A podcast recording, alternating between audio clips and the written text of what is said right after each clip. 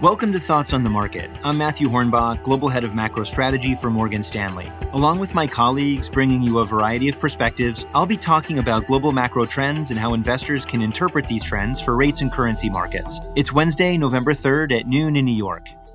Is there anything more meta than commodity markets, headline inflation rates, and inflation markets? The Google Dictionary, using definitions from Oxford Languages, defines the adjective meta as self referential, referring to itself or to the conventions of its genre. A great example would be a website that doesn't review movies, it reviews the reviewers who review movies.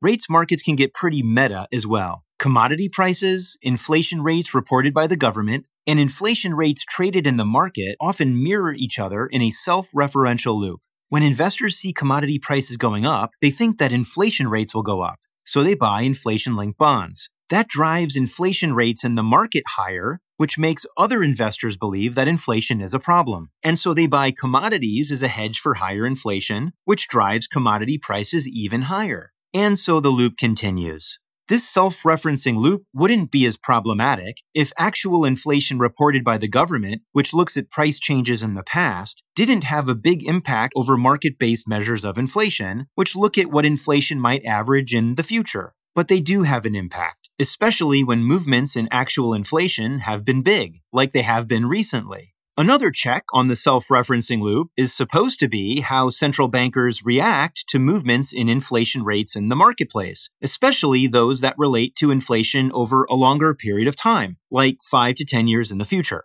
Central bankers know that inflation rates in the market include both expectations and risk premiums. And because central bankers are primarily interested in inflation expectations, they use surveys of consumers and professional forecasters, as well as statistical models, to extract those expectations from market prices. Still, when inflation rates in the market move to extremes, central bankers get nervous, just like investors. And therein forms something else that's very meta. The self referential loop that includes investor fears, central banker fears, market pricing of central bank policy, and central bank policy itself. It's no wonder that the markets which price the most hawkish central bank policy paths are also the markets that price the highest inflation rates in the future. And we can't blame investors for allowing this market behavior to persist. I'll give you an example. Looking back to the second half of 2014, the dramatic decline in oil prices allowed the market in Europe to price much lower inflation rates in the future. And the European Central Bank responded by announcing its quantitative easing policy in January 2015.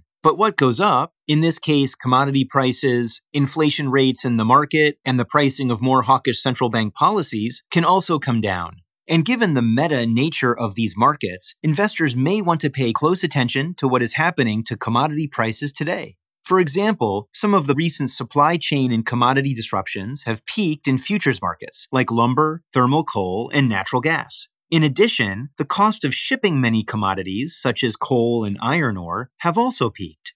This leaves us feeling that the pricing of central bank policy in markets is increasingly at risk of reversing somewhat. We flag today's FOMC meeting as possibly the last major central bank meeting that could spur even more hawkish pricing of central bank policy. In other words, investors should realize that markets are pricing the high rates of inflation we've experienced, in part driven by higher commodity prices, to continue for some time. And markets are priced for central banks to respond aggressively. But what if commodity prices fall from here? Investors should be prepared for the meta nature of these markets to reprice central bank policies again, but this time in a more dovish direction. Thanks for listening. If you enjoy Thoughts on the Market, please take a moment to rate and review us on the Apple Podcast app. It helps more people find the show. The preceding content is informational only and based on information available when created. It is not an offer or a solicitation, nor is it tax or legal advice. It does not consider your financial circumstances and objectives and may not be suitable for you.